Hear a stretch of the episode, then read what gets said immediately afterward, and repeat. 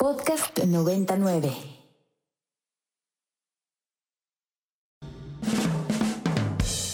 Nosotros tenemos la alternativa de los datos. Eh, ¿qué p ¿Por qué no llega el agua? Bueno, primero no soy Tlaloc. Y los otros datos. Mira, Lito, yo no mato cucarachas. Los datos que necesitas para entender nuestro país. Lo que te quiero usted preguntar es si para la campaña actuamos con ellos. A ver. Sí. Un gobierno sin corrupción no sirve para nada. Pero esto no es estados de ánimo, pues esto no es el fútbol. Y al mundo. for uh, LGDP, uh, LGT, LBG, LGBTQ2 plus. Bienvenidos a Tengo otros datos de Ibero 90.9. Está horrible. Hoy, hoy, hoy. Estos micrófonos siempre se congratulan cuando está presente el querido Eric Fernández, que conocen bien si ustedes han sido seguidores fieles de Ibero 90.9 a lo largo de su historia. Y bueno, qué agasajo tenerte por acá, Eric, periodista y académico del Departamento de Comunicación de esta bonita universidad. Gracias, Rox. Qué gusto estar contigo y con todos quienes nos escuchan a través del 90.9, porque en este jueves tenemos otros datos. Exacto, tenemos otros datos, mi querido Eric. Oye, qué mejor que tenerte además arrancando el año, que ya has estado por acá también en radar, pero en los 20 años de Ibero 90.9. Así es que seguramente te veremos más seguido. Será un gusto y un honor estar aquí compartiendo con ustedes en este micrófono. Ahora de este lado, y creo que eh, a veces el campo periodístico, cuando te empiezan a preguntar y eres tú el entrevistado, pues bueno, regresa el nervio riquísimo de estar de estar de este lado en del estos micrófono. micrófonos, Exacto. Eric. Como dices, ¿no? Te eh, llamamos justo para que nos ayudes a entender un poquito más a nosotros y a la audiencia, por supuesto, lo que está pasando, y ya lo decía al inicio del programa, corrígeme si estoy mal, en una de las democracias más jóvenes, o si no es que la más joven, ¿no? De América Latina. Eh, estamos viendo en estos momentos protestas que van hacia el centro del país y protestas que están siendo o están tratando de ser disuadidas por la policía de Perú. Pues sí, lo que hoy se ha denominado la toma de Lima, haciendo mención a la llegada de distintos grupos opositores a la presidenta Dina Bularte, eh, pues han empezado a generar distintos impactos a, a, nivel global a partir del 7 de diciembre del año pasado, cuando el entonces presidente Pedro Castillo pues anunció la disolución del Congreso.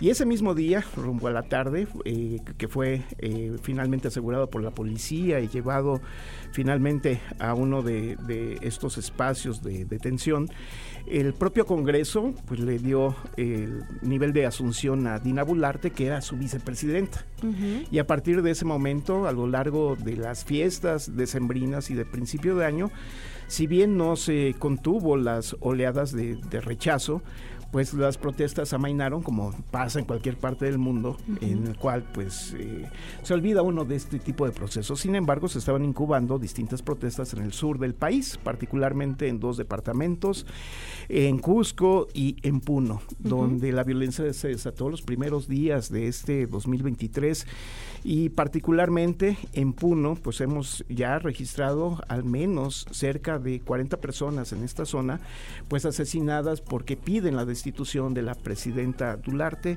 y eh, Bularte y finalmente pues bueno eh, distintos organismos de universitarios, sindicatos, organismos eh, que congregan a distintas eh, organizaciones indígenas, pues uh -huh. han llamado a que pues las protestas vayan directamente hasta la capital y desde muy temprano por la mañana y en otras zonas del Perú, pues han empezado estas manifestaciones para pedir la destitución de la presidenta, uh -huh. para que el Congreso llame urgentemente a elecciones y restituir el llamado orden constitucional en una, como bien mencionabas tú, de las democracias latinoamericanas más noveles que tenemos. Exacto. Y preguntarte sobre lo que dices, este Congreso, es que yo así estoy como como muy confundida porque además entiendo que en el Congreso está también un estado como de mucha tensión, ¿no? Porque eh, eh, su presidente es un excomandante de las Fuerzas Armadas, una vez más en una de las democracias más jóvenes, ¿no? Sí, habría que recordar, por ejemplo, que allá en, a finales de los años 60, cuando se habla de, de los regímenes militares que tienen el poder en buena parte de los países sudamericanos, el Perú tiene un proceso muy distinto. Es decir, eh, los militares empiezan a desarrollar una serie de, de políticas sociales, reforma agraria, cambios en la educación y demás, que si bien no era visto con buenos ojos, al menos dimensionaba otro cariz de los procesos políticos comandados por militares en nuestra región. Sin embargo, este encanto, entre comillas, duró muy poco y finalmente, pues los regímenes autoritarios se hicieron presentes ahí. Y recordar que en la historia reciente del Perú, pues hemos vivido procesos muy complejos tanto pues de autoritarismo como también de una violencia estructural que se manifestó sobre todo en las zonas rurales con la aparición de movimientos guerrilleros que se fueron hacia otro, hacia otro sentido, como es el movimiento de Sendero Luminoso, y la política de contención frente a estas crisis, pues llevó finalmente a reforzar pues algunos instrumentos de la democracia que desafortunadamente es muy endeble. ¿Y qué es lo que está pasando en el Perú? Pues bueno, eh, que te encuentras a un poder ejecutivo donde el presidente quiso desaparecer el Congreso, donde sube al poder la vicepresidenta que apoyaba al presidente y ahora la presidenta Dina Bularte tiene como principal asesor, pues hoy como ministro primero, Alberto Otálora, que es finalmente pues alguien que era defensor de los derechos humanos hace tres meses y ahora pues se ha encargado de dar la cara del régimen de Dularte hacia el sistema internacional, pues con medidas que poco tienen que ver con la protección y de los derechos humanos. Entonces es un pequeño rompecabezas muy complejo pero que tendrá eh, pues dos posibles soluciones como se busca a través de las organizaciones sociales. Primero, la renuncia inmediata de la presidenta, que el Congreso eh, convoque a elecciones. De hecho, ya hay una discusión que tiene que ser ratificada para ver cuándo se vuelven a, generar elecciones y no hasta el año 2024, como era la propuesta, porque eso va a tensar más, sino pues casi a, la vuelta de la esquina que haya estas elecciones. Y finalmente, pues bueno, el posicionamiento de estos grupos de, derechos civiles, las organizaciones indígenas, las organizaciones de estudiantes universitarios, particularmente de la Universidad eh, de San Marcos, que ha sido la, el eje concentrador de estas protestas, y sobre todo los grupos de los sindicatos que son importantes, pero que no se habían apreciado dentro de esta coyuntura. Ahora, como dices, eh, la sociedad en general siempre es muy importante. Por ahí yo veía eh, imágenes que decían todas las revoluciones o muchas revoluciones inician, por ejemplo, en el metro y si no, pregúntenle a Chile, ¿no? Y me y eso, lo que dices, todo está dentro de la sociedad, pero se declaró el fin de semana estado de emergencia y eso, como dices, tiene mucho que ver también en los derechos humanos, ¿no? Y en la defensa de estos de estos que protestan. Así es, yo creo que eh, habría que considerar que desde hace ya varias semanas eh, distintas zonas del Perú antes de la capital fueron declaradas zonas de restricciones. ¿Y qué significa esto? Pues bueno, pues la imposibilidad de la reunión, la imposibilidad de generar algunas marchas sin mayor supervisión que tienen que estar reconocidas, una suspensión limitada de las garantías individuales, pero esto se extendió el domingo ya a la capital. Y entonces, bueno, hoy hay un proceso para eh, reducir la protesta, invitando a las empresas a que sus trabajadores hagan teletrabajo, trabajo desde la casa. En otros lados, pues la suspensión de clases en distintos niveles, desde los niveles básicos hasta las clases en las universidades, pues para desalentar la participación y el llamado mm. de la presidenta a protestar sin violencia, reconociendo el derecho de las personas que tienen de salir a la calle, pero también, por otro lado, pues tratando de desinflar esta, esta presión. Y los medios de comunicación en el Perú, que siempre han estado en el ojo del huracán, valdría la pena considerar de qué lado están. Y creo que la mayoría de los medios industriales están del lado de la presidenta.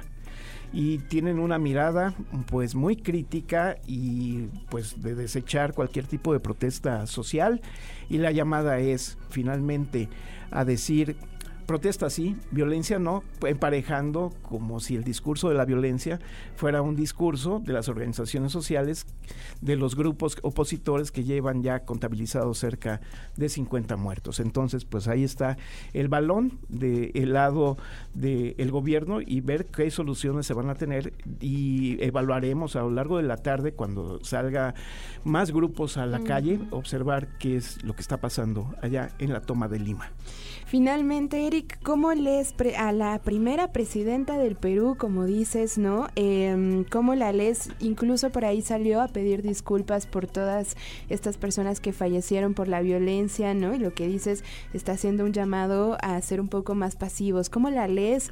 ¿Cómo la vamos a ver también quizás para ahí de mediados del 2023? Pues yo creo que está respondiendo a un tema legal ella fue denunciada, al igual que su primer ministro, Alberto Otalora, de genocidio. Esta acusación es un tanto compleja y delicada, pero también de homicidios y como de restricciones a los derechos eh, humanos, ¿no? Entonces, es una respuesta a la Fiscalía Nacional este discurso de tranquilos, no está pasando nada, vamos a ver cómo se resuelve, vamos a utilizar el Congreso como un espacio de discusión. Y yo creo que eh, en buena medida vamos a ver la respuesta del Congreso frente al actuar de la presidenta, que si bien ha dicho que no va a renunciar al cargo, que ella tiene muy claro que tiene los compromisos establecidos con el propio Congreso y que tiene como destino final y horizonte la propia eh, el propio trabajo por la patria, cualquier cosa que esto sea, pues finalmente eh, quien destaca eh, y quien limita y quien reduce y quien elimina las presidencias, como lo hemos visto recientemente, en un país que en cuatro años ha tenido seis presidentes como en el Perú, pues evidentemente es el Congreso, además de las fuertes presiones que la sociedad civil, los grupos organizados y la gente que ha salido a la calle, no solo en Lima, sino también escuchábamos hace algunos minutos en el aeropuerto de Ayacucho, pues están ahí presentes como un grupo de presión urgente para tratar de resolver estos temas. Sin embargo, pues bueno, habría que ver cuáles son los compromisos que tiene la presidenta con sus verdaderas vocaciones democráticas o si son el amparo de los militares y las fuerzas de seguridad quienes darán esta presencia en los próximos meses.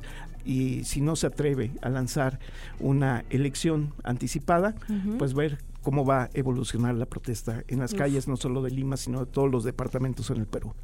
Uf, nos pinta un panorama complicado, eh, sobre todo en este 2023. Eric, qué agasajo escucharte. No, al contrario, no, no, no, al contrario, estar con ustedes. Siempre es un gusto regresar a estos micrófonos y acompañarte acompañarte, Rox, en este mediodía, en esta ciudad, donde necesitamos otros datos para entender y comprender qué es lo que nos toca vivir en este 2023, que, 2023 que no precisamente se ve lo más halagüeño en el horizonte cercano en nuestra región latinoamericana y ojalá que una mirada de esperanza la tengamos ahí presente cuando se voltee a ver a la sociedad y los grandes problemas que tenemos en esta gran agenda social pendiente que tenemos en nuestra región latinoamericana y caribeña. De acuerdo, de acuerdo, Eric. Pues ya estaremos también, ojalá que podamos platicar más a fondo en los siguientes programas y pues siempre eso, te digo, un agasajo. Un gusto.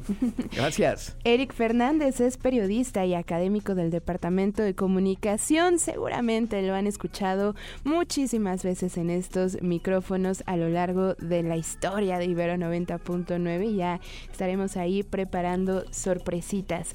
Les decía que si quieren saber un poquito más del tema, si les interesa por supuesto recuperar esta conversación, recuerden que más tarde estará en sus plataformas de podcast favoritas y todas las entrevistas de Tengo Otros Datos, de Radar, de Inspiria, de El Cine están ahí disponibles para que las consulten y también las compartan.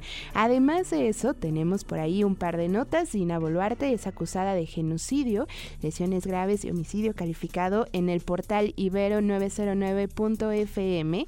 Y también tenemos la crónica de lo que vivió nuestra colaboradora Alicia Guzmán, afectaciones económicas 1000 de turistas atrapados y un expresidente peruano en prisión. Esto cuando Alicia Guzmán se quedó allá en Perú cuando se declaró por primera vez estado de emergencia. Así es que díganos qué opinan. Arroba Ibero909FM, el hashtag tengo otros datos, arroba Rox Aguilar guion bajo. Y si les parece, vamos a ver qué está pasando en el resto del mundo. Esto está a cargo de la Dolce Vita. La alternativa de los datos. Eh, qué p ¿por qué no llega el agua? Bueno, primero no soy Tlaloc. Y los otros datos. Mira, Lito, yo no mato cucarachas. Los datos que necesitas para entender nuestro país. Y lo que me quiere usted preguntar es si para la campaña actuamos con ellos. A ver. Sí. Un gobierno sin corrupción no sirve para nada. Pero esto no es estados de ánimo. Pues esto no es el fútbol. Y al mundo. For uh, LGDP, uh, LGT, LBG, LGBTQ2 plus. What a stupid son of a bitch. ¿Escuchaste? Tengo otros datos de Ibero 90.9. Para más contenidos como este, descarga nuestra aplicación disponible para Android y iOS o visita ibero909.fm.